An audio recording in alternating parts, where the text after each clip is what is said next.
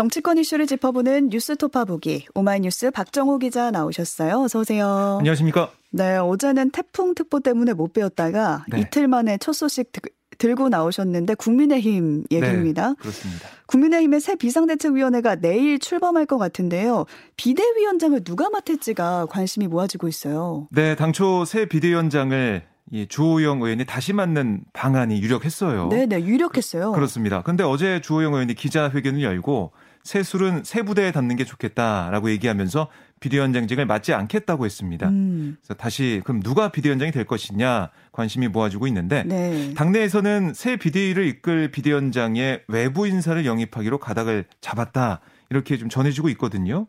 정치권에서는 호남 사선 중진 출신의 박주선 전 국회 부의장이 좀 유력하게 거론되고 있습니다. 민주당 출신이시잖아요. 그렇습니다. 근데 뭐 이번에 대통령 취임식 준비위원장을 맡아가지고 음. 지금 함께하고 있는데 이 당대표 권한 대행을 맡은 권성동 원내대표가 어제 3선 이상 중진 또 초선 재선 의원 등이 선수별 간담회를 열었어요. 비대위원장 인선 문제를 포함해 당의 진로에 대한 막판 의견을 수렴했는데요. 권 원내대표는 오늘 오후에 새 비대위원장을 발표할 예정입니다. 음. 이 박주선 전 부의장이 집권여당 비대위원장을 최종으로 맡을 경우에는 아무래도 호남 출신이니까 국민 통합 또 지역 화합 이런 상징성에도 기여할 거다 이런 평가가 당 안팎에서 나오고 있고 네. 일각에서는 이런 모습이 좀 장기적으로는 정계 개편의 신호탄이 될 수 있는 게 아니냐 뭔가 정치권에 변화가 있지 않겠느냐 음. 이런 관측도 조심스럽게 내놓고 있습니다. 이런 가운데 이준석 전 대표는 내일 새 비대위가 출범하는 동시에 새 비대위원 전원에 대한 직무정지 가처분을 신청하겠다고 밝혔죠. 네. 그러니까 즉시 가처분 신청 당사자를 내일 이제 발표가 되니까요. 네. 예, 써가지고 음. 어, 친임 비대위원장 등 비대위원 전원에 대한 가처분을 새로 신청하겠다 아, 이런 건데요.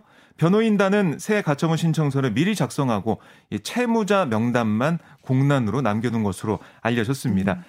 가처분의 취지나 뭐 이유, 어, 이거는 뭐 소를 취하지 않고도 병행할 수 있지만 당사자가 바뀌면 소를 다시 제기해야 되거든요. 그래서 현재 비대위 인선이 확정되지 않았기 때문에 흐름을 지켜본 다음에 새 비대위가 공식 출범하면 즉시 비대위원장과 비대위원 전원에 대한 가처분을 신청하겠다 이렇게 얘기하고 있습니다. 법적 공방이 좀 치열할 것 같고요. 국민의힘이 재판부에 자료를 제출하기도 했잖아요.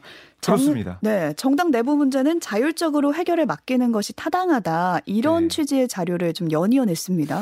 네, 그러니까 지난달 30일 국민의힘이 제출했던 이 주호영 위원장 직무정지 결정에 대한 집행정지 신청 이유 보충서 이걸 보면 음. 사법부가 헌법의 원래 의도보다 더 깊숙이 정당 활동이나 정치에 개입해서 정당 아, 활동 정치에 엄격한 법의 잣대를 들이대는 거 여기 내재적 한계가 있다라고 주장을 했었고요. 특히 1996년 대통령의 금융실명제 긴급재정경제명령에 대한 헌법재판소의 합헌 결정문 일부를 인용하면서 객관적으로도 이 국민의 힘에 판단에 정당할 수 있을 정도의 비상 상황이 존재한다고 봐야 한다. 이렇게 주장하기도 했습니다. 네. 아울러 이제 정치의 사법화를 우려하면서 정당의 자율성 등을 강조한 그러니까 언론에 기고된 칼럼도 자료로 법원에 제출했는데 하지만 여기에 대해서 이준석 전 대표도 반박을 했습니다. 아무리 그래도 법원을 겁박하지 맙시다. 음. 재판장의 고향과 과거 이력을 캐서 공격하지도 말고요. 가처분 기각됐으면 법원 칭찬했을 거잖아요. 이렇게 나를 세우기도 했습니다. 네, 이렇게 공방을 벌이고 있는데 성접대 의혹으로 수사를 받는 이 전 대표가 추석 연휴 이후에 경찰에 출석하기로 했다고요. 네, 오늘 16일 서울 경찰청에 이 전 대표가 출석하기로 했는데요. 유튜브 채널 가로세로 연구소가 지난해 12월 이 전 대표가 2014년쯤 아, 김성진 아이카이스트 대표로부터 성접대를 받았다라고 주장을 했고 이후 이 전 대표를 고발하면서 경찰 수사가 시작이 됐었거든요. 네. 아, 별도 사건으로 수감 중인 김성진 대표도 이 전 대표가 성접대와 금품, 향응을 받고 그 대가로 박근혜 전 대통령과의 만남을 주선했다라고 주장하면서 최근 6차례 구치소에서 참고인 조사를 받았습니다. 음. 아, 특히 이제 김 대표는 2015년까지 이 전 대표에게 선물을 줬다라고 주장하고 있는데요. 아, 여기에 뭐 비춰보면 해당 건과 관련한 알선 수재 혐의의 공소시효 이것도 이제 얼마 안 남았습니다. 20일가량 남은 상황이거든요. 어, 네. 경찰도 이제 9월 안에 수사를 마무리하겠다 이렇게 얘기하고 있는데 아, 우선 경찰은 성접대 의혹건과 관련해서는 공소시효가 지나서 공소권 없음으로 종결한 쪽으로 사건 처리 방향을 잡은 것으로 알려지고 있는데요. 성접대 의혹 관련 성매매 공소시효가 5년, 말선 수재는 공소시효가 7년입니다. 예, 또 이 전 대표의 증거인멸 교사 의혹, 어, 또 이전 대표가 가세현을 고소해서 아, 김선진 전 대표 측으로부터 무고 혐의로 고발된 사건, 이건 또 수사에서 이어지고 있어요. 네. 그러니까 경찰이 어떻게 이 수사 결과를 내놓느냐 음. 이것도 이제 앞으로 국민의힘 상황에 중요한 변수가 될 걸로 보이고 이게 뭐 윤리 징계나 이런 게 또 다 엮여 있기 때문에 당원권 정지에서 더 추가 징계 받게 된다면 뭐 탈당권이나 제명까지 갈 수가 있거든요. 음. 그럼 국민의힘에서 아예 쫓겨나는 그런 상황도 될 수 있는 상황이에요. 그래서 경찰 수사 결과 좀 지켜봐야겠습니다. 네. 또 더불어민주당 이재명 대표에게 검찰이 출석 요구를 했다. 이 소식까지 전해 주셨었는데 네. 그래서 출석할까 말까 이렇게 주목이 되고 있었어요. 네. 근데 우선은 검찰의 출석 요구를 거부했습니다. 그렇습니다. 이제 민주당의 얘기를 들어보면 이 대표가 검찰의 서면 조사 요구를 받아들여서 이 서면 진술 답변을 했기 때문에 원래 이제 어제 10시까지 나오라고 했었는데 음. 출석 요구 사유가 소멸됐다. 이렇게 밝혔는데요. 일반인도 사안에 따라 서면 조사하는 경우가 있고 검찰이 일방적으로 출석 요구를 하는 경우는 거의 없다. 서면 조사 요구에 응하면 굳이 출석할 필요가 없다고 본다. 이렇게 강조를 했습니다. 특히 이번에 출석하지 않기로 한 거 이거는 야당 대표에 대한 망신 주기와 정치 탄압에 끌려다니지 않겠다 이런 음. 뜻이라고 민주당은 또 설명을 했거든요. 네. 당초 이 대표는 이 검찰의 출석 요구를 받은 이번 달 초만 해도 측근들에게 검찰에 나가서 당당하게 소명하겠다 이런 의지도 보였던 걸로 전해졌어요. 네. 하지만 당내 분위기가 뭐 좋지 않았습니다. 음.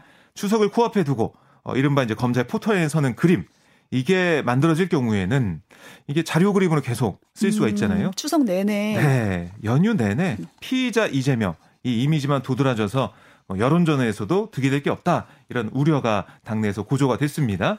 그래서 그저께 비상의원총회도 민주당이 열었는데요. 여기서 이 대표에게 검찰의 불출석을 요구하는 그런 결의까지 나왔, 나왔었어요. 음. 이렇게 의원들의 총의를 어, 이 대표가 받아들이면서 어, 당이 똘똘 뭉쳐 대응해야 한다. 이런 모습을 보여주는 셈이 됐거든요. 앞으로 예상되는 검찰 수사의 대응을 더 잘할 수도 있다. 뭐 당이 좀 똘똘 뭉치는 모습 이걸 만들 수도 있다. 이런 판단도 작용한 것으로 보입니다. 음. 하지만 국민의힘은 이에 대해서 이 대표 스스로 성역이나 취해 법권에 있다고 착각하지 말라라고 비판을 했는데요. 이게 정규국회 과정에서도 계속 공방이 이어질 것으로 보입니다. 네, 또 민주당은 이 대표 체제에 들어선 이후에 특별검사법, 뭐 국정조사 조사를 좀 동시에 추진하고 있는 상황이잖아요. 네. 윤석열 정권의 주요 의혹을 향해서 좀 공세 수위를 높이고 있는 것 같아요. 그렇습니다. 그러니까 이게 뭐 전쟁이다라는 얘기까지 음. 예, 이 대표 그 문자 메시지에 등장했지 않습니까? 네. 그만큼 이 여러 가지 여당에 좀 밀리지 않겠다. 아, 그리고 여러 가지 의혹을 계속해서 끈질기게 제기하겠다. 이런 의미로 보이는데 대통령 집무실 또 관저공사 특혜 수주 대통령실 사적 채용 의혹 여기에다가 아, 대, 윤 대통령 부인 김건희 여사의 주가 조작과 관련한 새로운 의혹이 더해졌다. 아, 이건 이제 그대로 볼 수 없다. 이런 얘기인데 원래 민주당이 강조했던 부분은 이 국정조사였어요. 네. 대통령 집무실, 뭐 관저공사 특혜 의혹 이런 걸 규명하겠다 이렇게 얘기를 했었는데 그리고 여기다가 김건희 여사의 도이치모터스 주가 조작과 관련한 새로운 의혹이 나오면서 특검을 요구하는 목소리도 커졌습니다.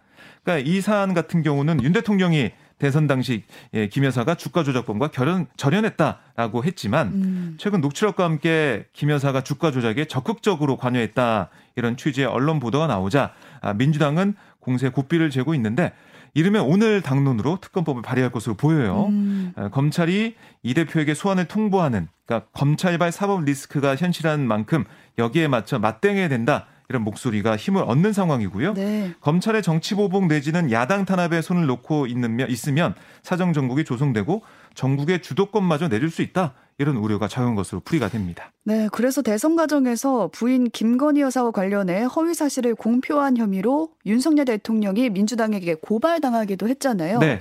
이 사건이 서울중앙지검 선거 전담 부서에 배당이 됐습니다.